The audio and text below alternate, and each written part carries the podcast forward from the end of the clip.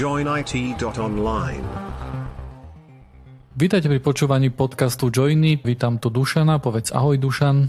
Ahoj Dušan. Výborne. A ja som Vlado alebo Joiner a Dušana prezývame aj Drankes niekedy. Aj keď v poslednom čase dosť často ťa volám Dušan aspoň tu na v podcaste. Hej, také to je čisto, že keby sme boli takí manažéri alebo čo. Ja, fuj. Fuj.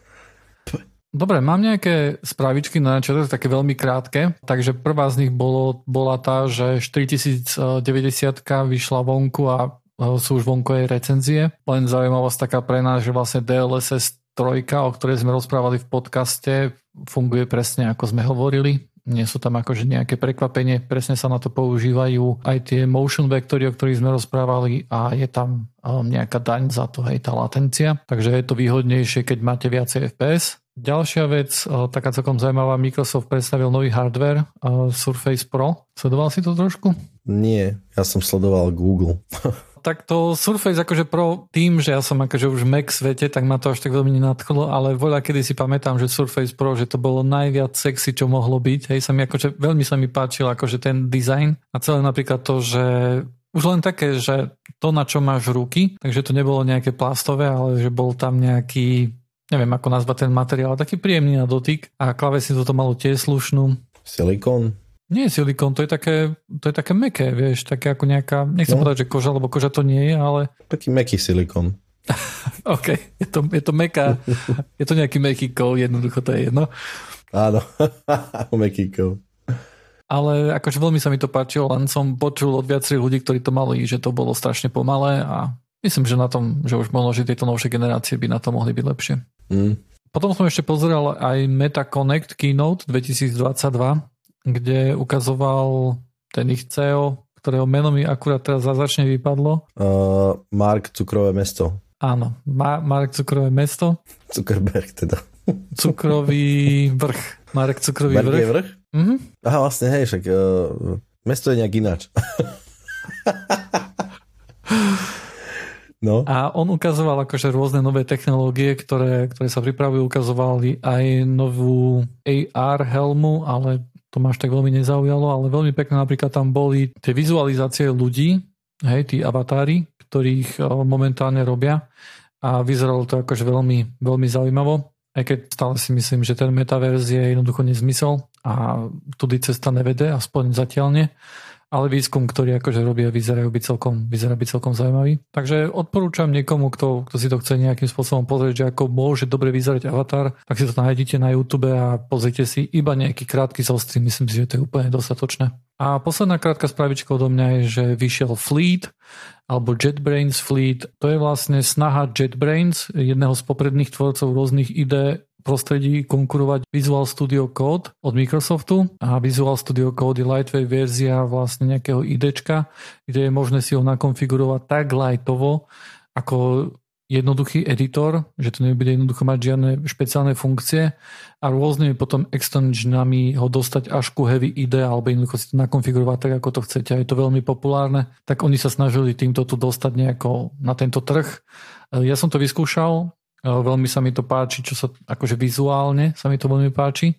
Ale zatiaľ som to mal asi iba 10 minút spustené a scrollovanie mi prišlo také dosť pomalé a prišlo mi to trošku príliš heavy, ale určite to akože budem trošku skúšať, lebo prečo nie, možno, že zistím, že to je fantastické.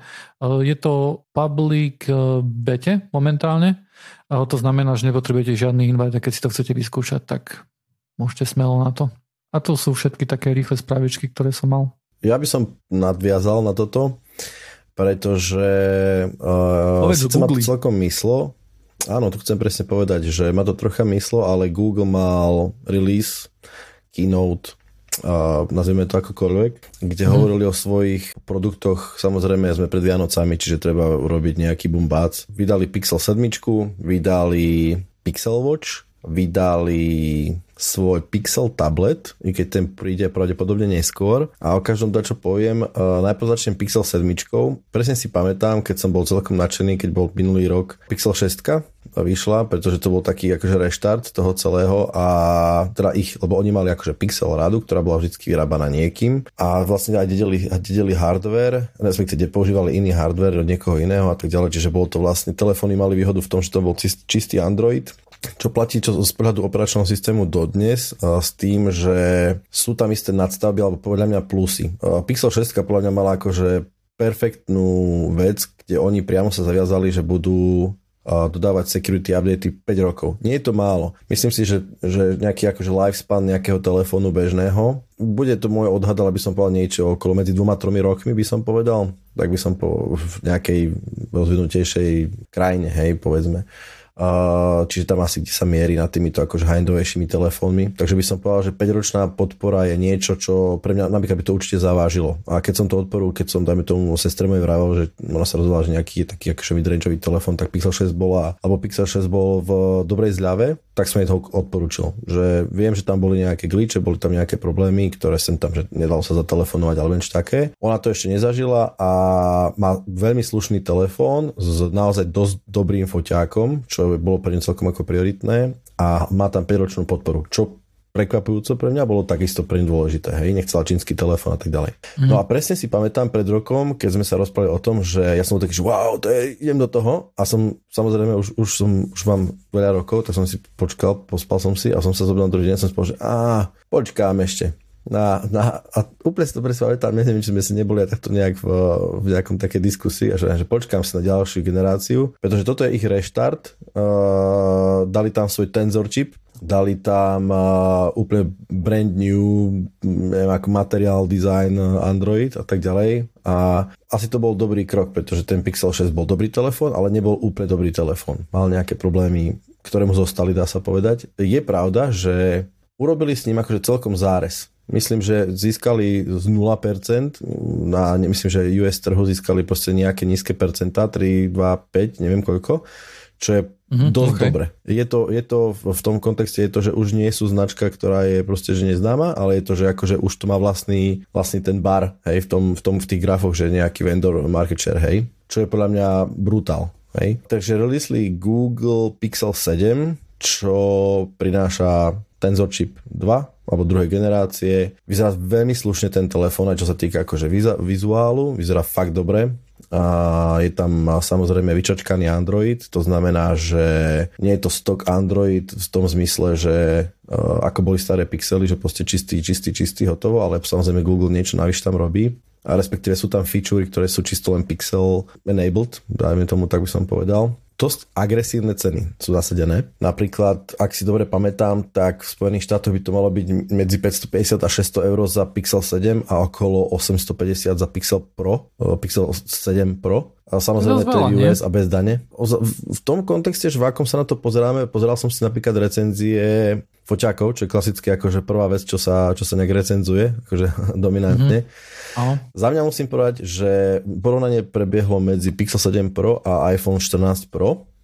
Uh, myslím, že neviem, či iPhone 14 má ešte aj vyššiu verziu, ako bol teda nejaký Max Pro, ale... Ne, ne, to je, akože foťak je tam taký istý. V tej 14 Pro je akože najlepší foťak, čo Apple robí, tak tak e, a to sa považuje za dobrý, za dá sa povedať najlepší. Hej, myslím, že tam je nejaký strašidelný honor v DxO Mark, ktoré mimochodom e, potom, ako dostali z fúka, že ich e, meranie netransparentné a nie úplne dobré, tak zmenili metodiku výpočtu kvality fotoaparátov pri, pri fotkách a takisto aj pri, alebo telefónov pri fotkách alebo pri videách a ten, ten rebríček je teraz nový Uh-huh, okay. ale stále vyhráva nejaký Honor 50 Ultra, Ultra Army plus Durable 7. Mm. Čo chcem, ale čo, vrátim sa k tomu Pixelu. Čiže pozeral som si ten test a vo fotkách podľa mňa dominuje úplne. Má vyššiu dynamický, má vyšší dynamický rozsah oproti iPhoneu, je ostrejší. Už aj v noci veľmi dobre hrá. Myslím, že v noci to bolo také veľmi, že raz tak, raz tak a teraz akože je to fajn, je to, je to keby konzistentnejšie. Hej, že nočná, tá nočná fotografia je zrazu konzistentná, že, že ako keby troška poťahali tými tabmi, ktoré proste, že tá, tá, ten software ktorý to nejak spôsobom, tak je taký ako konzistentnejšie. To je, e, čo mi extrémne prekážalo, mal tam ten taký cinematic mode, alebo nejak tak sa to volá. To je taký mód, ktorý akože má navodiť dojem nejakého teda cinematického módu v tom zmysle, že je rozostrané pozadie, možno sú mierne presaturované, podsaturované farby a tak ďalej. Extrémne tam bolo vidno, ako pracuje ten software. Ako dajme tomu rozostruje to v pozadí nie veľmi citlivo, Mám pocit, že v tomto iPhone bol výrazne lepší. V čom bol iPhone rep lepší pre mňa bol aj to, ako pracuje s, s rozlišením, že vysoko rozli, akože videá s vysokým rozlišením a vysokým framerateom boli na tom lepšie. Jednoducho bolo to kvalitnejšie, čo sa týka videa. Čiže ale napriek tomu mám pocit, že akože a Pixel 7 urobil dosť pekný skok. Fakt, je to akože slušný telefón Čiže mám pocit, že je podstatne bližšie tomu high-endu, ako bol Pixel 6 o generáciu predtým, hej. A v tomto kontexte mi tá okay. cena príde ako extrémne zaujímavá. Veľmi dobrý koment bol na nejakom podcaste, kde som to počúval o tom, že Google sa nebojí po nejakom čase, keď vidí, že proste predaje nie sú úplne najlepšie, hej, dať aj príjemnú akože zľavu, hej. Takže v skutočnosti si nejaký Pixel 7 za pol roka môže sa bude kúpiť za, za 400, za 500, čo je extrémne dobrá cena. Hej. S tým, že už to nie, nie, myslím, že to povedali, že nebude tam už 5-ročná podpora, ale len 3-ročná podpora, čo je v rámci toho, toho life cycle toho telefónu stále akože quite OK by som. A môže nejaký emergency security ešte vidieť aj potom, ale to už len akože hádam. Podľa mňa si ľudia nevyberajú, že a kúpim si iPhone alebo si kúpim Pixel. Ja si myslím, že veľmi často si ľudia skôr budú vyberať, že kúpim si Pixel alebo kúpim si nejaký Samsung napríklad alebo niečo podobné. Um, akože ja nemám veľmi rád tieto DxO marky, pretože veľmi často skôr si pozerám, skôr mám pocit, že, že teraz akože v tejto dobe, keď sú tie fotky vlastne prechádzajúce z rôzne AI a tak ďalej, tak už mm. nezobrazujú tak veľmi realitu, ako sa snažia jednoducho z toho malého senzoru vytrieskať to maximum a často si tým pádom niečo domýšľajú, hej, je tam nejaký oversharpening a tak ďalej, aby to dobre vyzeralo na na malom displeji napríklad. Ja napríklad, keď si pozerám väčšinou akože poviem pravdu, že Pixel 7 som nepozeral tie, tie videá, ale veľmi často si rád pozerám nejaké také akože blind porovnania, kde nevieš, že ktorý telefón je ktorý a skúšaš, že, že ktorý sa ti viacej páči. Viem akože z vlastnej skúsenosti, že, že väčšinou sa mi najviac páčili Pixel o, až do nejakého obdobia a potom sa mi začali páčiť viac, ako, viac fotky Samsungu. Je to samozrejme tým, že Samsung má overprocesované často tie fotky, hej, že tie, tie farby sú výraznejšie a tak ďalej, ale um, myslím si, že toto je taká väčšia konkurencia Pixelu ako samotný iPhone. Uh, súhlasím s tebou úplne. Nemyslím si, že nejaký iPhone user, uh, povedzme si, že veľkú hru hrá v tomto akože ten, ten ekosystém login, hej? Presne, hej je, je milión videí, kde, človek, kde ľudia akože hovoria o tom, že switchol som za iPhone na Android, respektíve naopak a popisujú svoje pocity, hej, že ako ich to dlho trvalo, ako si trebalo zvyknúť na celý ten o, workflow, nazvime to, hej, že ako pracujú s túlami, ktoré ten ekosystém dáva, ale myslím si, že vieš, ako to funguje, že, že my tu máme Pixel 7, ktorý je v princípe, ako dobre ty hovoríš, že je to Android, eh, pardon, je to konkurent high-endovým Samsungom, high-endovým Huaweiom, high-endovým Motorola, čo viem čomu všetkému, z Android sveta a ako porovnanie toho, že aký sme dobrí, vám ukážeme, že ako, ako rozbijeme iPhone. Vieš, že mm-hmm. my, my, my, oni hľadajú podľa môjho názoru presne toho zákazníka uh, high-endových Androidích telefónov. A to pre mňa je dobrá, to je úplne prv, to, to musí fun- to, ja si myslím, že to bude fungovať, pretože zrazu dostaneš telefón, ktorý je dosť dobre nacenený, že určite pod high-endom Samsungu, je výborný, má výborný support od, od, od, od Google, tak akože že prečo vlastne nie? Vieš, že však Android som zvyknutý, celý workflow mi zostane, let's go. Uh, minimálne ja by som takto uvažoval a aj o tom uvažujem. Napríklad, čo bude zaujímavé zistiť, dneska sme to testovali akurát, kamarát, uh, ja mám teda Samsung momentálne a on má veľmi dobrú vec, musím povedať, že to je fakt už odladená vec, je to Samsung DeX. Myslím, že ten DeX je skrátka pre desktop extension alebo niečo také. Hej, to znamená, že telefón sa cez uh, port replikátor alebo teda niečo také pripojí k monitoru a stáva sa z toho počítač. Uh, v zmysle ako keby desktop. Hej, normálne to dostane Ethernet, klavesnica, myška funguje, je to relatívne dosť výkonné, čiže na takú akože kancelárskú robotu a pre mňa častokrát úplne dostačujúcu, že ja potrebujem terminál a maily, tak je to super. To bol Samsung. A teraz kamarát mal high-endovú Xperiu od Sony a on jednoducho to absolútne nehralo to Hej, akože bol schopný nakoniec urobiť ten, to zobrazenie na monitor, ale rozlišenie mu tam ne, nevedel zmeniť rozlišenie. Ten telefon proste nerozoznal, že zrazu ten output ide na, na nejaký monitor, ktorý má nejaké rozlišenie, ktorý má nejaké aspect ratio a tak ďalej a a jednoducho nefungovalo to dobre. Hej, čiže toto bolo plus. Čiže napríklad toto môže byť zaujímavé a, vec, že ako má? sa s týmto... Sony nemá. To bolo natívne s... také nejaké, nemal nejaký systém vlastný. Môže má, ale jednoducho ne, nešlo to dobre. Hej, OK, ale vieš, akože to nebolo stavané na to, hej, ten dex je vyložený na to, že poďme sa tváriť, že toto je desktop a áno, pokiaľ čo som videl, tak to funguje super. Funguje to výborne, ja som si častokrát vravel, že, že dajme tomu, keby sa mi pokázal, zabudol som si noťaz, čokoľvek sa môže stať, tak by som mm-hmm. v princípe bol schopný bez problémov, bez problémov fungovať. Hej, maily mi tam idú, ja sešny, terminál, toto je akože úplne výborné. S tým, že ten, e, ten telefón je akože nabíjaný z toho, z toho port replikátora, čiže be, fakt akože dobrá vecička. To je, toto je veľký plus. Čiže z môjho pohľadu Google Pixel telefón OK, hodinky len tie ma obišli, aj keď e, čo som si čítal, tak je akože veľká pochvala e, v tom zmysle, že, že slušný hardware, slušný software veľmi dobre vyzerajú, skôr je to konkurencia nejakým týmto uh, Huawei GT, GT Watch, alebo ak to oni majú tie, akože do, voči Apple to asi nebude, to je taká, taký brand sám o sebe, lebo to je uh, aj dizajnovo je to odlišné troška a aj tak ďalej, ale akože vstúpili na tento trh a zdá sa, že to vyzerá celkom dobre.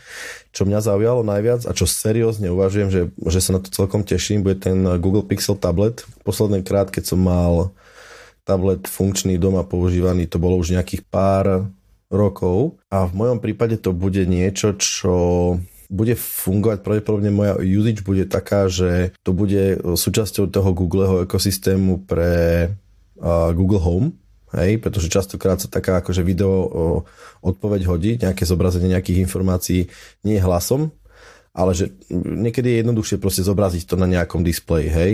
Teda si to dáš na stenu a tak? Buď na stenu, alebo máme taký priestor, kde akože uh, je to zároveň v centre nášho akože ži, uh, životného priestoru v obývačke, dajme tomu, ale zároveň je to akože mm-hmm. nie úplne, že to na kraji v strede, hej tak zvláštne to popisuje, čiže je to také vždy na dosah. A nie je to trošku škoda, vieš, akože si kúpiš parádny tablet a potom ho tak kde zastrčíš, kde bude vlastne len svietiť a ľudia na neho budú klikať, že chcem si tu na toto spraviť, pustiť hudbu alebo toto? Nie, nie, pretože on stále bude byť možné fungovať ako bežný tablet, zároveň to bude toto a zároveň to bude a, hej, ovládací panel smart domácnosti a bude to tým pádom to vyrieši všetky akože tieto nejaké veci, čo by som chcel nejakého takého device, že mám pocit, že mi to celkom zapasovalo. Bude to mať taký zaujímavý stand, alebo jak to mám povedať, taký stojan, v ktorom to má stať, vyzerá to celkom fajn. Uh, nie, že by to bola nejaká prevratná novinka, hej, ale bude to jednoducho ako keby... Je to pekné. Vyzerá to veľmi dobre, musím povedať, to je pravda. Mám pocit, že aj nejakú, nejakú funkčný bude ten stojan, to znamená, že tam bude buď nejaký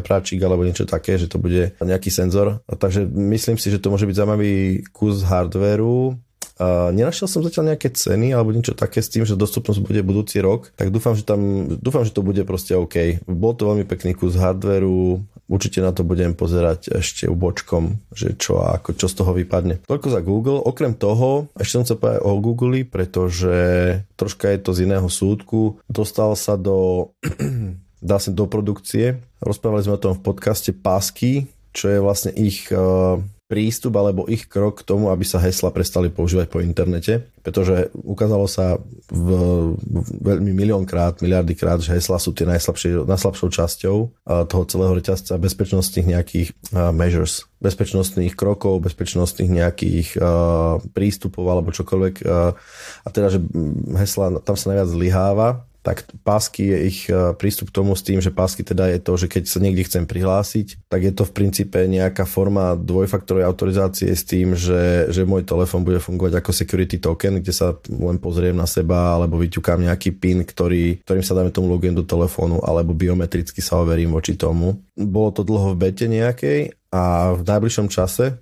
nie som si úplne istý, či už náhodou nie. Nie, už som si istý. Posledná správa, čo tom bola, že, že je to už dostupné v Google Chrome a v Androidoch po nejakom update, ale bude to stále ako keby v nejakej mm, optional verzii, nebude to ešte ako vyforsované do, do bežného použitia úplne a bude sa to treba zapnúť v nastaveniach zatiaľ. Čiže mm-hmm. Jasné, geekovia a developeri to spravia, uvidí, Google začne pomaličky zbierať dáta o funkčnosti a o použití a existuje šanca, že ešte potom to nejak vylepší alebo predpokladám, že nejaké uh, Q&A uh, tra, uh, beží, hej. Tak uh, toľko, toľko za svet Google.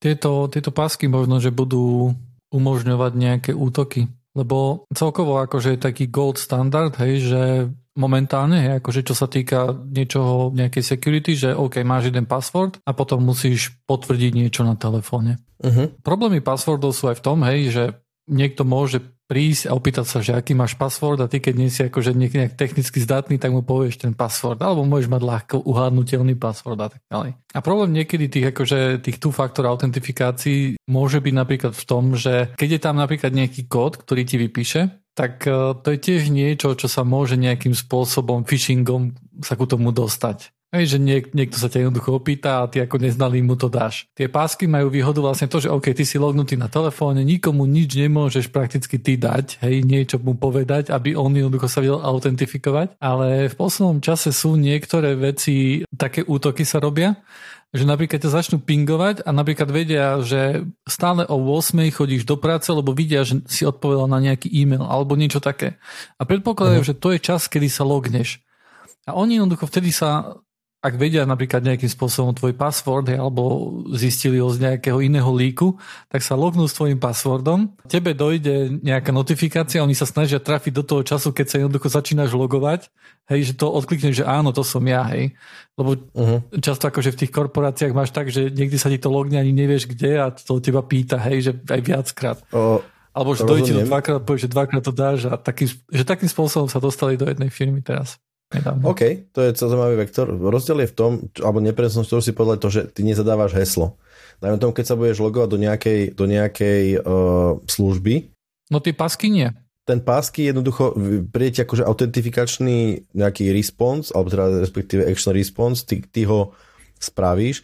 Samozrejme, že to, že to bude nejakým spôsobom uh, identifikovať. Dá sa povedať, neviem, bankové spoločnosti to celkom používajú, sú také, že AID alebo niečo také a v nejeden internet banking e, používa už takéto niečo, hej, že, že banky to už používajú. V tom momente, dajme tomu, keď sa chcete prihlásiť do internet bankingu, tak len poviete, že kto ste, bez hesla a na, na, na vašom telefóne nejaký autentifikačný software, kde sa zalogujete a banka povie, že OK, ste to vy. A toto je vlastne ten systém, ktorý by Google rieši. Teraz čo banka rieši, presne aby sa predišlo takýmto spôsobom, týmto spo, veciam, ktoré si ty spomínal, je to, že každý ako keby autorizačný request má vlastné unikátne ID, značku, ikonu, akokoľvek to nazveme. Niečo, čo je dobre viditeľné a dobre pochopiteľné. Človek by si to samozrejme mal skontrolovať, že či je to ono, ale presne, presne poslucháči by videli, ako sa Joiner teraz kýva, že to sa na to bude kašľať samozrejme, takže to bude ono. Je, napríklad moja banka začala robiť to, že dajme to medzi podpismi alebo respektíve medzi uh, loginmi uh, je minimálne nejaký čas.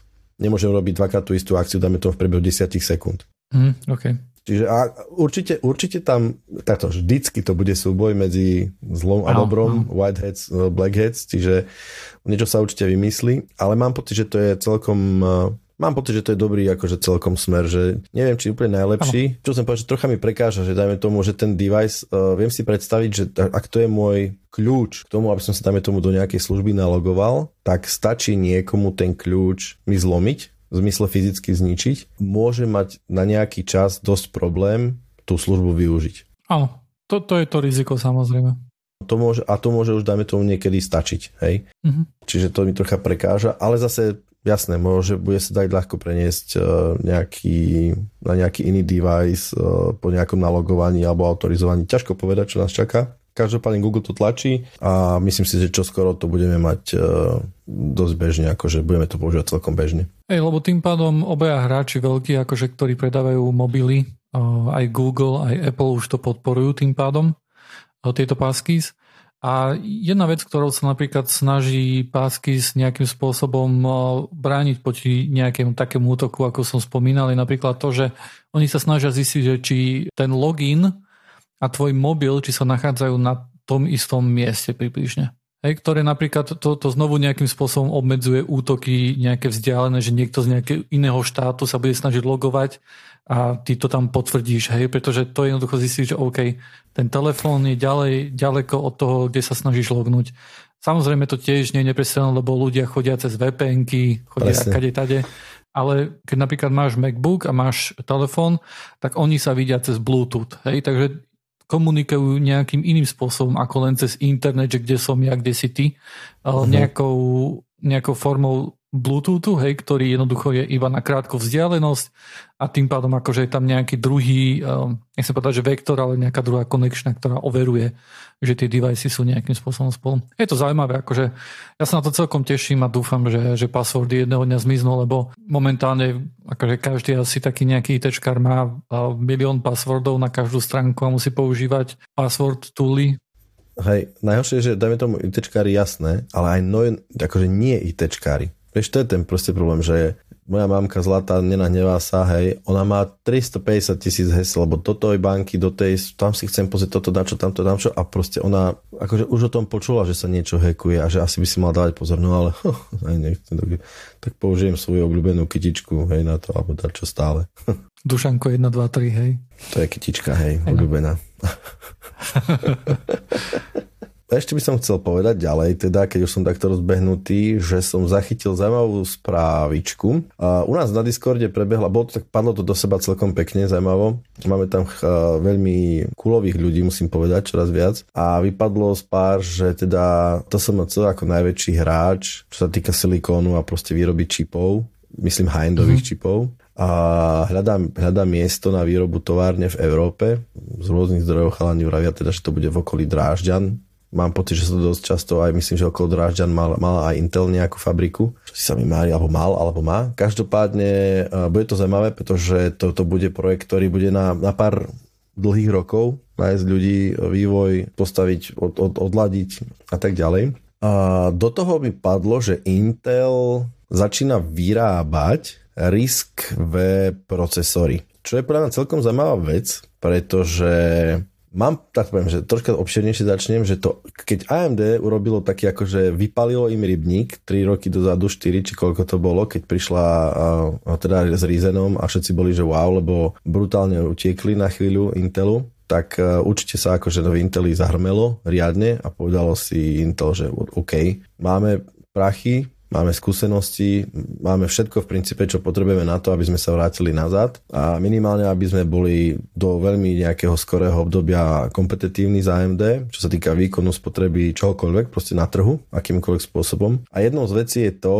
že uh, mám pocit, že dosť diverzifikujú svoje portfólio a aj nejaký akože prístup k tomu, že ako tie procesory sa robia. Jedným z toho je teda aj to, že vyrábajú rôzne takéto nie úplne, že Intel procesory, lebo však oni, Intel je obrovská masa, oni vyrábajú radiče, oni vyrábajú uh, pamäťové radiče, vyrábajú modemy, vyrábajú Wi-Fi karty a tak ďalej, to je fakt moloch. Tento RISC-V, to sme už tiež spomínali tu v podcaste, že čo je RISC-V? RISC-V je architektúra, dá sa povedať, procesorová alebo inštrukčná sada, dá sa povedať, že to je aj aj, procesora, ktorá je v, tom, v tej miere revolučná, že alebo v čím je revolučná je to, že je, že je open source a, alebo unikátna revolúcia, pretože je akože zdieľaná, je, je jednoducho voľná, je open source a tým pádom má akože veľký potenciál, ono aj, aj návrhom je do, veľmi dobrá a má tým pádom veľký potenciál na to, aby bola dosť dobre adaptovaná, adaptovaná, adoptovaná vo svete. Pretože uh, vieme, že x86 ako architektúra je kvôli licenciám dosť úzko strážená, alebo by som povedal, že vyrábajú len Intel, alebo na to má licencie má len Intel, AMD a VIA, tuším, alebo nejaký taký, taký hráč. Ešte má stále? Ja, predpokladám, alebo mal, minimálne definitívne mal. Viem, že len títo traja boli proste, ktorí mali licencovanú túto, túto architektúru a keď niekto by aj chcel prísť, tak akože mohol by, musel by zaplatiť obrovské peniaze. Jednoducho oni celkom akože úzkostlivo strážili, že proste, že ani neviem, kto je vlastníkom tých licencií konec koncov. Možno všetko všetci traja hráči akože dokopy, že sa nejakým spolupodielajú. To je zaujímavé, to si ešte pozriem. No, potom prišlo ARM, ARM samozrejme, tam tam to bolo jasné. A teraz prichádza RISC-V a to je open source, je to proste free, tu máte, tu je design, tu je inštrukčná sada teda. Tuto je kompletne popísaná sada programovania, tu je všetky inštrukcie a tak ďalej. No a Intel sa teda rozhodol, že to spraví. Že začal stavať proste štvoriadrový RISC-V procesor. Tým, že jadra si kúpil od toho si Sci-Fi, tuším sa to volá tá firma, čiže jadra si kúpil a urobil okolo toho celý ten ensemble, ktorý znamená radič, zbernice, ja neviem, oscilátory, UART a všetky tieto packaging proste. A urobil z toho Intel proste Mm, veľa hovorím proste, ale urobil jednoducho počítač, teda procesor. RISC-V, nie ich, pre mňa je to pecka, hej. Do, toho, do toho sa stále viac hovorí o tom, že Intel urobí niečo, ako robilo AMD v minulosti, a to je to, že AMD niekedy si aj rob, navrhovalo čipy a aj si ich vyrábalo. To znamenalo, že malo akože engineering alebo R&D e, oddelenie, ktoré vyvíjalo čipy a zároveň malo fabriky, ktoré ich vyrábalo. Hej, a to sú, to je, to je masovka. Toto sa oddelilo, AMD ako také zostalo a vznikla, alebo Global Foundries sa to volalo a Global Foundries je teraz spoloč, samostatná spoločnosť, ktorá tuším, že do nejakého 14 nanometrov je schopná vyrábať a vyrába kto si objedná, oni navrhnú linky a proste vyrábajú pre, pre zákazníkov. A toto pravdepodobne bude riešiť aj Intel. Je to, je to vec ako jednak zutilizovať výrobu, ale zároveň zároveň e, získať zákazníkov. Čiže sa to oddelí, Intel bude proste jednoducho firma, ktorá bude vyrábať a navrhovať teda, tak bude navrhovať čipy, procesory a rôzne takéto veci a vyrábať to bude ich nejaká cerská spoločnosť. Čiže zaujímavé veci sa dejú. Musím povedať, že som troška aj rozmýšľal nad tým, že, že ten risk VS existujú už vývojové dosky. Nie sú síce úplne najlacnejšie, ale je to také celkom zaujímavé, že sú to ako do, vývojové dosky, to znamená, že tam je vyťahnutých množstvo podporných zberníc, tak to nazvem, alebo, alebo debagovacích zberníc, ako i2C, UART, JTAG a takéto srandy. Toska podporuje DDR, PCI 5 a, a tak ďalej. A Intel povedal, že na tom je, je už teraz možné pustiť uh, nejaké Ubuntu 20, uh, to LTS je posledné, tuším, a predposledné Ubuntu. Hej, čo je celkom cool. Pamätá sa, keď ešte jedného času sa snažil konkurovať ARMom a dostať sa do mobilov, že vyrábal nejaké Intel čipy. Tomu veľmi nevyšlo. Áno. A možno, že RISC-V, hej, je možno, že nejaký ďalší pokus, ktorým možno, že konkurovať nejak na tejto sfére? Alebo možno, že sa dostať do nejakej serverovej sfére, kde sú army? Uh, mám pocit, že to, je, že to je celkom dobrá, dobrá myšlienka, pretože aj za ARM sa platí. ARM je spoločnosť, ktorá takisto akože navrhuje nejaký základný architektonický dizajn, respektíve inštručnú uh, vetvu toho celého, potom toto licencuje. Čiže dajme tomu, keď uh, vymyslím si Snapdragon, uh, urobí armový čip, tak ono to v princípe za každý procesor alebo za každý čip je, je dostane firma ARM zaplatená, ktorá mimochodom hej, stále nie je kúpená. Hej, hej, no tak neviem, či to je akože za kaž- per, per, per procesor, alebo je to nejaká akože licencia, ktorá je rámcová, hej, že si kúpiš lícku za x miliard a vyrábaj si koľko chceš, to je možno pravdepodobnejšie. Podstatné je, že je to platená vec. Tento, ako vravím, tento RISC procesor je free, je open source, jednoducho je to ako plne, je to, je, to, je to vec, ktorá je zadarmo a je to ako celkom, uh, mám pocit, že Intel dosť skoro naskakuje na tento vlak, čiže ak by z toho niečo bolo, môže byť, že získava, cel, môže získať nejakú celkom zaujímavú výhodu. Ja stále akože keď som, napríklad keď bol akože ten boom veľký ARM procesorov, tak tam jednoducho bol nejaký need, hej, bol need, že OK, potrebujeme rýchlejšie procaky v mobiloch, uh, tie procaky, ktoré máme na desktopoch jednoducho na to nie sú nie sú vhodné, žerú príliš veľa, sú príliš veľké, príliš sa hrejú a tak ďalej. Uh-huh. Ale chýba mi takýto tu nejaký need pre, uh, pre risky momentálne. Keď si pozrieš server space, hej, tak tam majú army, by som povedal, že momentálne na vrch. A VS si ich vieš uh, predplatiť, hej, máš, myslím, že aj uh, myslím, že aj Google teraz nejaké ponúka. Takže chýba mi nejaký taký nechcem povedať, že killer feature alebo niečo také, ale nič iné lepšie ma nenapadá, ako bol napríklad mobil pre ARM. Chýba mi nejaká diera, kde by sa ten risk V mohol stočiť a nie, niečo vypchať. Pretože Rozumiem. môžeme sa rozprávať o tom, že áno, je to open source, je to zadarmo, to má svoje výhody, ale ten vývoj nie je zadarmo. Hej? A ten ARM jednoducho už má nastrelené, už je niekde a ne, neviem, že kde, kde, ktorá bude vlastne tá killer feature risku. Hej, je to zaujímavá otázka, pretože vieš, ako ja som najprv mal taký pocit, že ja si ešte pamätám doby, keď uh, dajme tomu akože nejaký komerčný Unix bol celkom používaný, či to bol AX, či to bol True64, mm-hmm. či to bol uh, eh, HP Unix, konec koncov, to bol veľký Unix, Solarisy a to boli Unixy, ktoré boli platené, hej? Áno. A, a pomaly, ale a oni, boli, oni, oni mali obrovský podiel, jednoducho dá sa povedať, že v, v nejakých enterprise spoločnostiach m, mm, sa nebežalo na Linuxoch, pretože Linux bol detský zaprdený operačný systém, ktorý síce vedel robiť dačo, ale v princípe to nebolo boh vie čo a hm, hm, žiadne firmy okolo toho neboli a tak ďalej, hej. Ale prišlo, prišlo obdobie jednoducho, kde Linux tak, tak akože dospieval, že nie jedna firma, aj veľká, si povedala, že OK, poďme to skúsiť, minimálne začneme nejakými ako nekritickými aplikáciami funkciami, kde až tak nám nevadí, že to sem tam rúpne, alebo nevieme to tak dobre zdebagovať a tak ďalej. A ten Linux ako keby vytlačil ten komerčný uh, HP Unix alebo AX alebo čokoľvek a teraz dá sa povedať, že podiel komerčných Unixov je zlomkový. Naozaj to je Ano. marginálne, absolútne nejak, ne, neexistujúci skoro, hej. Tu som mal pocit také analógie, že, že teoreticky toto by sa možno, že mohlo stať. Jednoducho, že akože licencované veci môžeme nahradiť niečím, čo nebude licencované a bude to to isté. Vieš, ne, to by mohla byť killer feature. Akože e, rozumiem, že, že, že muselo by to byť akože zásadný rozdiel, muselo by to priniesť, tomu, rovnaký výkon a podobný komfort, hej, s celou tou, celým tým ekosystémom okolo tých procesorov a muselo by to byť, dajme tomu, nejakým spôsobom zásadnejšie alebo okatejšie, lacnejšie, aby to, dajme tomu, za nejakých 50 rokov fakt urobilo nejaký zásadný rozdiel. Možno to takto skončí, možno nie, ja neviem, ako to skončí, ale minimálne mi to príde, že ak by Intel do toho naskakoval presne s týmto, že o Risk V sa rozpráva, nie je to tu novinka, je to tu pár rokov, vyvíja sa to, pomaličky sa to akože dostáva čoraz ďalej a tak ďalej a tak keby v tom možno niečo videl. Tie Unixy vlastne, ktoré boli proprietárne a ktoré sa predávali, tak tie jednoducho mali nevýhodu v tom, že tie developovali iba tie firmy, ktoré ich predávali. A boli to veľmi často korporáty jednoducho, ktoré pracovali business to business, technologicky zaostávali, hej,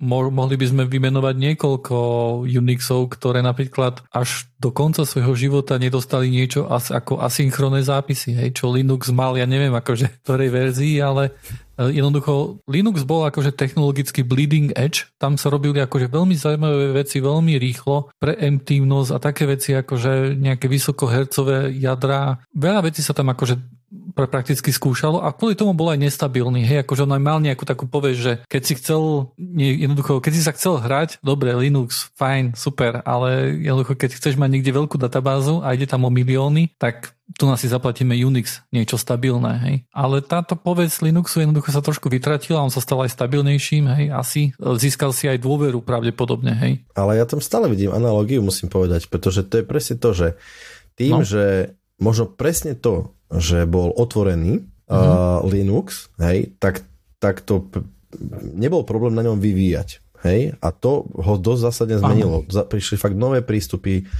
obrovské množstvo programátorov a obrovské množstvo nakoniec aj software house veľkých uh, si povedalo, že OK, investujme naše vlastné peniaze do open sourceu uh, s, vedo- mm-hmm. s tým vedomím, že OK, je to niečo, čo čo nakoniec aj tak môžu používať všetci bez toho, aby sme mohli na tom nejak zarábať. A urobilo to to, že jednoducho Linux je dominantný v istých oblastiach 100% dominantný, v iných oblastiach menej dominantný operačný systém a je akože robustný, silný, on dospel, hej, a možno presne to bol ten, ten zlomový moment, hej, že OK, prišlo niečo, čo je, čo je free, ľudia, poďte, vy vyvíjajte, hej. Mne sa aj páči tá myšlienka, to je podľa mňa tiež nejaké také podobné, že ako má Google Silicon, hej, že ty si môžeš, oni majú takú, takú, ja neviem, kampaň alebo takú možnosť, že, že keď chceš, tak si môžeš navrhnúť vlastný nejaký čip a nechať si ho vyrobiť a zaplatiť to Google. Mm-hmm. A mhm. podľa mňa to slúži, no. na, neslúži to na nič iné, len na zber nápadov a nejakých prístupov, nejaký no, zber inovácií skryto. Takže tu vidím takú, preto, preto tu mám pocit, že tu vidím takú analógiu s tým, že ten, že ten risk tým, že je open source a že tým, že vlastne ktokoľvek môže vyvíjať na ňom, hej, a, a na úrovni hardveru dá sa povedať, môže vyvíjať, tak je to niečo, čo sa, čo, čo môže znamenať akože revolúciu fakt v tom, v tom ako, akým spôsobom sa pracuje, vyvíja procesor. Možno. Uvidíme, možno, že sa milím. Možno, že sa dostane podobne ako Linuxu sa to podarilo vlastne do, do škôl, hej, do nejakej akademickej pôdy, kde veľmi často vznikajú akože takéto nápady a také e, veci sa aj môžu implementovať, čo v kóde bolo voľa kedy ľahké. Momentálne je to už samozrejme ťažšie, hej, akože ten rebríček už trošku post, aj ten software postupil a možno, že tento hardware sa tiež dostane do nejakej takej úrovni, že to bude jednoduché napríklad pre nejakú školu chytiť jednoducho a pre študentov si začať vyrábať vlastné procáky a že tam začnú vznikať nejaké nápady. Len momentálne peniaze sú v ARME x86, to sú architektúry, kde vlastne jednoducho, do ktorých sa búši. Uvidíme. Hej, akože nikto nevie predpovedať budúcnosť a možno, že výsledok bude nejaká e, úplne e, čínska architektúra, o ktorej momentálne ani sme nepočuli. ale, ale zase na druhej strane vieme možno odhadovať akože s tým, že, že história nás trocha učí, kde to pôjde, veľkí hráči určia smer. Čína není zlý typ. Nebol by som prekvapený nakoniec, keby došlo k nejakej kombinácii. že vznikne nejaký, dajme tomu, zapuzdrené duo. Vieš, že budeš mať x86 a pripúzdrený k tomu bude nejaký RISC-V procesor, ktorý, vieš, ako dá sa povedať, že aj Apple išlo týmto smerom, kde ku nejakému hlavnému jadru sa začali pribaľovať nejaké ko- koprocesory, ktoré majú taký a taký uh, keby akceleračný efekt na, na nejaké inštrukcie alebo nejaké multimedia alebo čokoľvek také.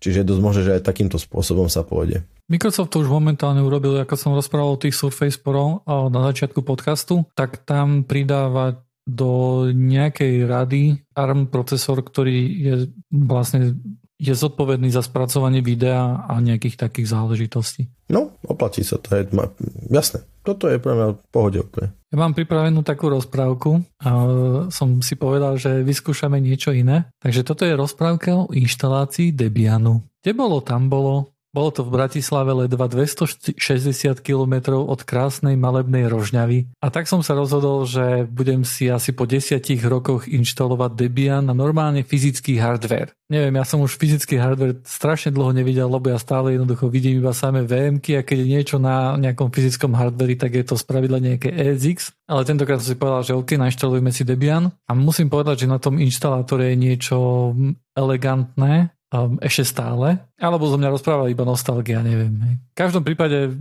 vytváram si pekne Elvoly, hej, v tom inštalátore a všetko formátujem, hej, dávam si EXT4 a klasicky si idem zapnúť no A time parameter a tu nám prichádza akože tá, tá časť rozprávky, ktorá je nová, že za každým, keď poviem nejaké, nejaké slovo, tak ho začnem vyslovovať, hej, niečo také ako no A time napríklad. A no A time mount parameter je že pri Linuxoch je na, file, na file systémoch existuje pre každý súbor v metadátach A-time. A tento A-time uchováva čas, kedy sa naposledy otvoril súbor kedy bol accesovaný. Toto je problém preto, že každý read sa vlastne mení na write. Chce operačný systém ísť na Google? OK, musí resolvnúť doménu Google na IP adresu, teda si otvorí konfigurák, v ktorom je uložené, kde je DNS, u ktorého to má spraviť. Bum. Nestačí, že si otvoril súbor a musel z neho čítať, musí ešte okrem toho aj zapísať, že ten súbor otvoril.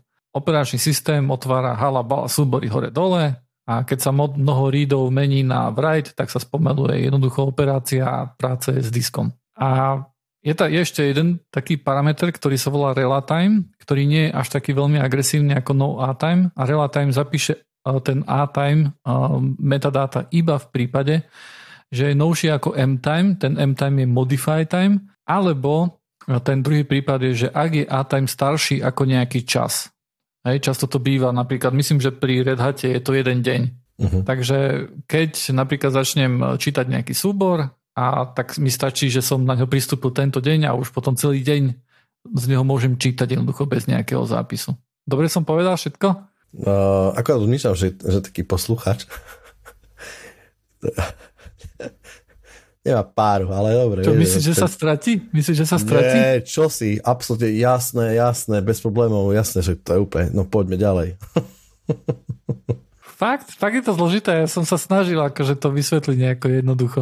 Chceš to vysvetliť ešte raz ty, lepšie? Tak jasné, nie, hej, že e, Linux si uchováva časy, kedy sa súbor otvoril, kedy sa modifikoval, keby sa vytvoril a takéto srandy. A to sa, to je tiež, každý, akože update tejto tabulky s časmi pre každý súbor je vždycky zápis. Tak sa to dá proste vypnúť, aby sa tieto zápisy nediali, čo šetrí proste IO na diskoch. To je point do toho celého. Dobre hovoríš, že? Performance sa tým dvíha. Áno, len sa strácajú akože tie údaje o tom, že kedy bol ten súbor otvorený. Hej, má to nejakú, nejakú daň. Dobre, pokračujeme. Takže táto rozprávka bude vyzerať to, že ja sa niečo budem snažiť uh, vysvetliť a potom Dušan vám to vysvetlí ešte raz jednoduchšie. ja Takže pokračujeme. Taký, ja, rozprávač pre postihnutých. Sorry. Uh, takže pokračujeme. Idem si nastaviť no A-time ako mount parameter a tu zrazu vidím iný mount parameter, ktorý celkom nepoznám. A to je discard. A tento discard posiela trim, kom- trim komandy na storage device. No a teraz, čo je to ten trim, hej? Ako pokračujeme v rozprávke. A toto bude, ak sa niekto zasekol na no a time a relatime, tak mám pre to zlú Nie. správu. Takže, trim pri mazaní súboru sa neprepisujú sektory na disku, kde bol ten súbor. len sa daný file zmaže z tabulky file systému. Je to rýchlejšie a pre file systém a operačný systém je jasné, že ten file už nie je a môže na tie sektory disku, kde predtým bol nerušene zapisovať a prepisovať lokácie, kde predtým bol zmazaný súbor. Aj keď operačný systém a file systém vie, kde sa nachádzajú súbory a kde na disku je voľné miesto, disky túto informáciu nemajú. Tie vidia iba zápisy do sektorov a nemajú možnosť zistiť, že zápis do jedného alebo iného sektora prakticky uvoľnil miesto v úplne iných sektoroch. Pri SSD, akože toto pri diskoch funguje dobre a stačí to takto. A fungovalo to takto roky. Ale potom prišli SSD a tam nastal taký problém, že SSD fungujú tak, že vedia zapísať naraz iba celý blok a ten blok má 512 KB a ten blok musí byť predtým zmazaný, aby sa tam dalo zapísať. Predstavme si teda situáciu, kde do toho bloku zapíše operačný systém čas súboru. Povedzme, že v tom bloku bude zapísaných 64 KB, teraz operačný systém daný file zmaže, SSD o tom ale nevie, ako sme si vysvetľovali pred chvíľou a ďalej operačný systém beží, chce do toho bloku odrazu zapísať nový súbor. Ale SSD na to, aby do toho bloku zapísalo, ho musí najprv celý zmazať, o čom sme si hovorili, že ako fungujú SSDčka, a SSD si stále myslí, že tam je tých 64 KB z toho predchádzajúceho súboru. Takže SSD nemôže to len tak zmazať a prísť o tých 64 KB. Takže musí prečítať celý blok do svojej cache, zmazať ten blok na tom eh, disku zapísať ten nový súbor do kešu a potom cache naraz zapísať e, v celo, do, do toho 512 KB bloku na disk. Takže operačný systém chcel len jeden zápis, ale kvôli tomu, ako funguje SSD, sa tento jeden zápis mení na čítanie bloku, zmazanie bloku a zápis toho nového bloku. To všetko len kvôli tomu, aby sa uchovalo tých 64 KB, ktoré už nie sú potrebné, lebo operačný systém aj file systém vie, že ten file je už zmazaný dávno. No tu je odpovedou na tento problém niečo, čo sa volá trim, alebo myslím, že pri skazi sa to volá, že unmap. A je, je to príkaz, ktorým operačný systém povie SSD, že aha, tieto bloky sú už prázdne a dáta v nich už nie sú potrebné. To znamená, že SSD, ak ide zapisovať do toho bloku, už ho nemusí viac čítať, lebo vie, že tie dáta sú nepotrebné. Navyše môže počas toho, ako nič nerobí, napríklad nerušene chytiť a mazať bloky, ktoré sú prázdne. Teda na budúce, keď na nich príde a bude chcieť zapísať, tak už nemusí robiť, že vymazať a zapísať. Nie, len zapíše. Takýmto spôsobom sa nejako robí to, že aj keď sa SSD zaplňa, čo bolo napríklad v minulosti, že čím viac sa zaplňalo a čím viac sa na ňo zapisovalo a tak ďalej, tak tým bol pomalší a pomalší práve kvôli tomu, že stále musel čítať. A na to je tento trim command. Dobre, ideš Dušan. Dobre si to povedal. Trim je proste niečo, čo upráce disk tak, aby pri najbližšom zápise, respektíve pri nejakom najbližšom IO bol pripravený na nejaký povedzme OK zápis. Hej, uprata, ten trim proste upráce ten disk v princípe. Čo má byť zmažené, zmaže. Čo má byť e, vedľa seba, bude vedľa seba. A to sa nepoužíva pri, iba pri SSDčkách, ale aj pri uh, e, SMR harddiskoch. To je len taká podpoznámka. Okay, som nevedel. Hej, tie, tie, tie to potrebujú tiež. Dobre, takže ja si idem teda pekne zapnúť uh, ten discard, keďže ja mám SSDčko a keďže Debian, Debian inštalujem na SSDčko, hej, tak a, a more, toto nie je recommended vec. Hej? Vraj, vraj recommended vec je nejaký FS trim proces, uh-huh. ktorý periodicky beží a pošle SSD trim komandy v nejakom nejakom čase, hej. Nie práve vtedy, keď sa ten disk zmaže, ale povedzme, že každú noc alebo nejak, s nejakou takou periodicitou sa pošlú tie trim komandy. Prečo, hej? Vraj je tam nejaká akože performance issue alebo nejaký strach z nejakej performance issue. Akože do, dobre, hej, akože možno, že tam celkom tomu nerozumiem, že tie SSDčka možno, že začnú hneď uh, robiť garbage collection a mazať tie, tie file, uh, tie bloky alebo čo, OK, whatever, hej. Tak idem tou recommended cestou nainštalujem Debian a nezaškrtávam ten discard. Pozerám, nainštalovaný Debian, všetko je, by malo byť v poriadku a pozerám si systém D, že kde je ten FS stream. Hej, aby som si pozrel, že ako to funguje, keďže pracujem konečne s nejakým hardverom. to, čo je toto za systém? Hej? Lebo tom systém D odrazu žiadny FS stream nie je a pritom podľa dokumentácie akože ja by som nemal nič robiť. To by tam všetko malo byť. Takže ja musím tu nám mikromanežovať nejaké trim komandy pre SSD a keď to nespravím, tak ich neposiela a jednoducho tá performance sa bude čo skoro strácať, lebo sa nebudú posielať tie trim komandy, hej. To fakt musím akože riešiť takéto tu low level hardwareové veci a ešte, a ešte akože to je najväčší gol v tej dokumentácii, že to bolo urobené tak, že nemusím nič robiť a vlastne všetko bude v poriadku, hej? Uh-huh. Trt. Som to musel enablovať, aby to išlo. A je to ešte o to dôležitejšie, že napríklad ja tam mám spustené virtuálky a tie virtuálky tiež posielajú trim komandy na, na backend, aby sa mohol uvoľňovať space napríklad z nejakého, lebo ten trim command sa môže napríklad uvoľňovať aj na to, aby sa image virtuálok mohli uvoľňovať space, hej, pretože tie tým pádom tiež získajú, že ktorý space je voľný. To je jednoducho rozprávka na, na dnešnú časť. Dúfam, že sa vám rozprávka páčila. Dobre, môj koment k rozprávke bude to, že ono to je ešte v princípe je to ešte podstatne komplikovanejšie, pretože v princípe dá sa povedať, že disk je vlastne taký malý počítač v počítači. Tam je jednoducho kus hardvéru, ktorej mapuje fyzické bloky, dajme tomu, na nejakú virtuálnu mapu nejakých virtuálnych blokov, ktoré sú prezentované file systému. A teraz si predstav, čo sa nám stalo. A mali sme veľký storage backend, kde zrazu sa stalo, že proste nejaký IO error sa stal. A že hm, prečo? Teraz ono to funguje tak, že ty máš uh, nejaký systém, ktoré, do ktorého napíchaných x diskov, z nich proste vyprezentuješ nejaký LUN, nejaký virtuálny disk a vyexportuješ na nejaký systém. Toto sa v princípe troška ináč deje aj pri bežných jednom disku. Hej? No, aby som pokračoval. Čiže ty máš nejaké disky fyzické, ktoré každý z nich má mapu blokov, ktorá, o ktoré nejaký firmer vie. A teraz krížom cez 10 diskov vytvoríš jeden virtuálny disk alebo polovicu z nich a pošleš to systému. A ten storage systém, on vytvorí virtuálnu mapu blokov, ktoré ten systém vidí. Ano. A teraz ty s, tými, ty s týmito blokmi pracuješ ako keby, lebo musíš nejak ich akože e, škálovať a nejakým spôsobom adresovať ten priestor, tak ich plníš dátami. Hej? A čo sa deje, dajme tomu, je to, že zaplnil si nejaký takýto virtuálny disk na 90%, chceš, dajme tomu, zmazať 10 giga alebo 10 ďalších percent, aby si ho mohol zaplniť úplne najviac. Potrebuješ nejaké miesto ušporiť a urobíš tam veľký zápis, že bude zaplnený na skoro na 100% tento virtuálny disk. Tak spravíš delete nejakých fajlov, dajme tomu, už od, reklemneš miesto a ideš robiť zápis a vtedy ti povie systém, že IO error. Nám vypadli oči, že čo? Aký IO error? No a zistili sme, že ten trim, ktorý by mal bežať na pozadí, respektíve ani nie je trim ako keby uvoľnenie blokov pre uh, z tej, alebo prevod z tej virtuálnej mapy do tej fyzickej, v prípade, že ti beží deduplikácia a kompresia na tom, čo strašne vyťažuje ten storage systém, spôsobí to, že napriek tomu, že synchrónne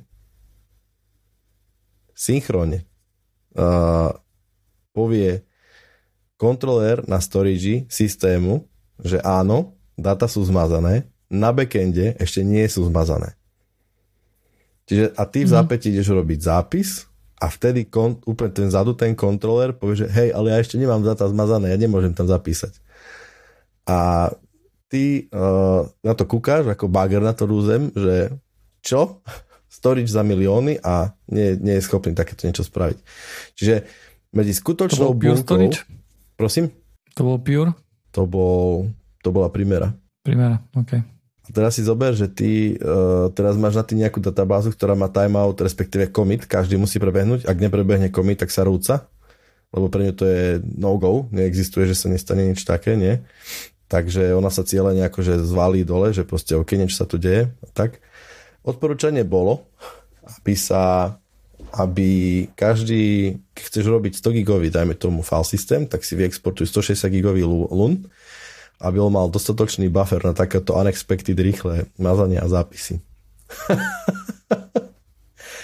Čo to je? Čak, a to tam nebol ani over provisioning, hej, akože v tom celom. Nie, to bolo len čisto kvôli tomu, že bola deduplikácia zapnutá, kompresia a bol akože vy, vy, vy, vyloadovaný systém tak, že boli tam mikro až milisekundy, kedy trvalo, kým akože prebehol ten, ten, ten, ten tomu to zmazanie až do backendu. Že sa skutočne uvoľnilo miesto, že bol možný zápis. Lebo, a to chcem vlastne tým povedať, že ty máš od tej bunkovej vrstvy, kde ty máš doslova blok, kde sa naozaj zapisuje už fyzicky, dochádza k zápisu nejakých dát, až to, že čo ty vidíš, dáme tomu na file systéme, máš možno kľudne 3-4 abstrakčné vrstvy, ktoré ti nejakým spôsobom pracujú s tými datami, ak, a vieš, že keška je, dáme tomu prvá vrstva, ktorá ti asynchronne povie, že v poriadku, už máš zápis spravený, ale naozaj on nemá, za, za, ne, ten zápis ešte neprebehol skutočne, hej, pretože nejaký fussing, jednoducho ne, bolo to asynchronné, hej, že systém si už myslí dávno zapísané, ale ten zápis ešte stále len prebieha. Potom máš presne tú virtuálnu mapu na fyzickú mapu a tak ďalej, a tak ďalej je to veda. Tá rozprávka je... No dobré, ale bež, tebe keď prebehne F-Sync, tak povedzme, že OK, z hľadiska toho storageu to možno, že nedopadlo ešte úplne na ten backend, ale už je to aspoň v keške, hej? Keška je no. mirrorovaná, je tam batéria, hej, ktorá zaručuje, že pri výpadku elektriny sa to dostane jednoducho na tie harddisky. Takže to beriem ako OK, že ten F-Sync tam je správny. Mm. Ale teraz ty, keď zmažeš niečo a ono ti dojde, že je to zmazané, Hej? To znamená, že minimálne v tej kečke už by to malo byť minimálne označené, že OK, toto je už pase. A keď ide zapisovať, tak ja si myslím, že toto je, že toto je veľmi škaredý bug. Ja by som to nazval bugom. Ja súhlasím a dobre ideš na to a my sme mysleli tiež, že to je bug, že, ktoré sa, že, že keď to povieme vendorovi, tak proste, že to bude riešiť. Bohužiaľ, ono to je skôr feature. To je chyba architektúry potom, to nie je feature. Nie je to chyba architektúry, je to, je to niečo, akým spôsobom získaš performance. Že dostal si sa do úplnej, do, do, na úplne okraj nejakej akože kvázi pre nich obskúrnej situácie, kde dochádza k máš relatívne, dajme tomu, plný storage box, máš vysoké IO na tým, plus používaš veľké bloky, kešky sú zároveň plné, deduplikácia, kompresia, frči, čiže bolo splnených x podmienok, kedy sa toto môže stať, ale, a, a, ale keby, keby keby z ich pohľadu, keby, že toto o, takto nefunguje, tak dajme tomu prichádzaš o, teraz trepnem, 15% performance. Hej? Čiže je to niečo ako špekulatívne vykonávanie pri Inteloch, vieš. No, storage by podľa mňa nemali byť také. Storage by mali byť viacej rock, rock solid. Mm, a napríklad, bohužiaľ. OK, môžeme sa tu hrať na to, že nebudeme synkovať a budú samé unrewindy a tak ďalej, ale akože v nejakom bode by mala byť, eh, by ten zápis sa mal stať a mala by tam byť nejaká konzistencia zaručená. Lebo ja si predstavujem, že ty hovoríš, že to je okrajový bod. Hej, okrajový bod je čo, že sa ti zaplnil file systém? Databáza môže rásť, hej, povedzme backup ti vypadne, nemáš odbackupované redology, ty ich odbackupuješ, redology sa zmažu, si získal neviem koľko gigabajtov, pustíš databázu a máš tam odrazu nejaké IO erory, hej, tak File systém ti ukazuje, že je to voľné. Akože mne sa to veľmi nepáči. Veľmi. A nikomu sa to veľmi nepáči. Bol to, bol to šok. Naozaj toto bolo šok. Hm. A stalo sa to po x, x rokoch použitia toho, čiže akože do, fakt sa dostal niekde na nejakú hranu, alebo bližšie k hrane ten hm. storage, aj celý jeho, aj ten environment okolo sa dostal fakt na nejakú, dajme tomu hranu, kde začalo byť takéto niečo pravdepodobnejšie, lebo to je hodne je to o štatistike. Vieš, že ty vždycky, každý, storage dostaneš, dodajme tomu, alebo backend dostaneš na, do situácie, keď on prestane stíhať. Hej? A ten IO error je akože dôsledkom toho. Hej? Ale v tomto prípade sa to stať nemalo a bolo to ešte škaredo, by sa to až mrzko oplatilo povedať z môjho pohľadu. Hej? Pretože... Ak nestíha, má, má spomaliť všetky IO, ktoré na Áno, a, má, a má, má ten delete, má presne tak, má ten delete oznámiť kľudne o milisekundu neskôr a presne tak mm-hmm. latencia na databázu narastia, vieme, že máme performance problém a že budeme to debagovať alebo nejakým spôsobom riešiť, lenže to je strašne škaredý marketing potom, vieš? Alebo ja neviem. Takže tak je to so storičmi. A ešte krásne na to je, to som ani ináč nehovoril tu na lebo som sa to snažil udržať nejakým spôsobom jednoduché a zacelené, že napríklad to, že ja som si zapol na nejakom file systéme ako mount parameter alebo do systém D niekde FS trim, to je síce veľmi krásne, ale keď ja spravím LV remove, tak ten trim nepošle sa. Keď ja si zmažem LV, pretože to musím ešte do LVM trepnúť. Hej. A ešte koľko takýchto tu okrajových situácií je. Mne aj tak príde psycho, napríklad, že to je tak, tak strašne staticky definované, že ty to musíš akože, že on sa pustí raz za čas. Ale že tak ten, ja môžem robiť dajme tomu za 4 hodiny, môže byť taký binec s tým diskom, že on to nutne potrebuje teraz, nie o 2 hodiny. Vieš, alebo ne, neviem, neviem, aká tam je heurist, či tam je nejaká heuristika vôbec toho spúšťania, pod, pod, podľa toho, čo som čítal v tej dokumentácii, ktorá zjavne nebola správna, keďže hovoril, že nič nemusím spraviť, tak ona tvrdila, že, to je, že sa to spúšťa s nejakou periodicitou. Ale ja som fakt nič nemusel spraviť a mne to tam beháva, nejak som to tam videl XY. Skúsim sa pozrieť u mňa, že ako to žije. A ty máš Debiany? Nemám Debiany, ale kde si mám Debiany? Mám túto Fedoru. však... Tak je to, je to iná distribúcia, hej, táto možno, že má vyriešené. Ja som inštaloval Debian, uh, myslím, že to bolo o jednu staršiu verziu, mi vypadávajú stále tie codenamy, pretože 10. nechávam, prečo nemôže mať čísla. Prosím? Oni majú, majú čísla. Majú, majú, ale keď sa pozrieš do apt, tak všade sú codenamy, hej, akože mm, presne ako pravda, bol, akože ma to ide poraziť. Tak uh, som inštaloval starú verziu, potom som upgradeoval na novú, ale ani na starej to nebolo, ani na novej to nebolo. Sa to, buď sa to neupgradelo, sa to nepridalo, hej, že ten upgrade mm. proces bol taký, ale akože v každom prípade som bol trošku znechutený, že OK, že takúto tú vec to musím mikromanažovať a potom som začal rozmýšľať, OK, čo všetko som ešte myslel na tom hardveri, hej. Kde jednoducho budem prichádzať do performance a ma to začne eh, hnevať. Čo mám akože predstav si, že by som si to nevšimol, hej, že, že, že by som o tom nevedel, hej. Hej, keby si to píšel, že odklikal to? Od, odklikal to next, next, next, hej, no. a, lebo však som to robil už miliónkrát, Debian inštaloval, teraz som to pozrel všetko kvôli tomu, hej, že OK, som to už veľa rokov nerobil. Uh-huh. A že by som to odklikal a povedzme, že o 3 roky by mi začal ísť pomaly to SSD, by som hovoril, že tak čo to je, boha, ne? Tak aká je solution? Preinštalovať? Jasné, to by pomohlo. OS, hej? I, I don't know, hej, akože. Uh, dobre, uh, máme ešte niečo dneska?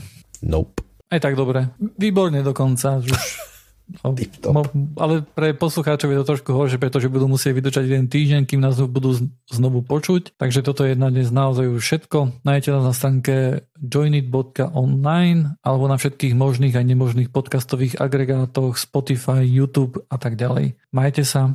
Čau, čau.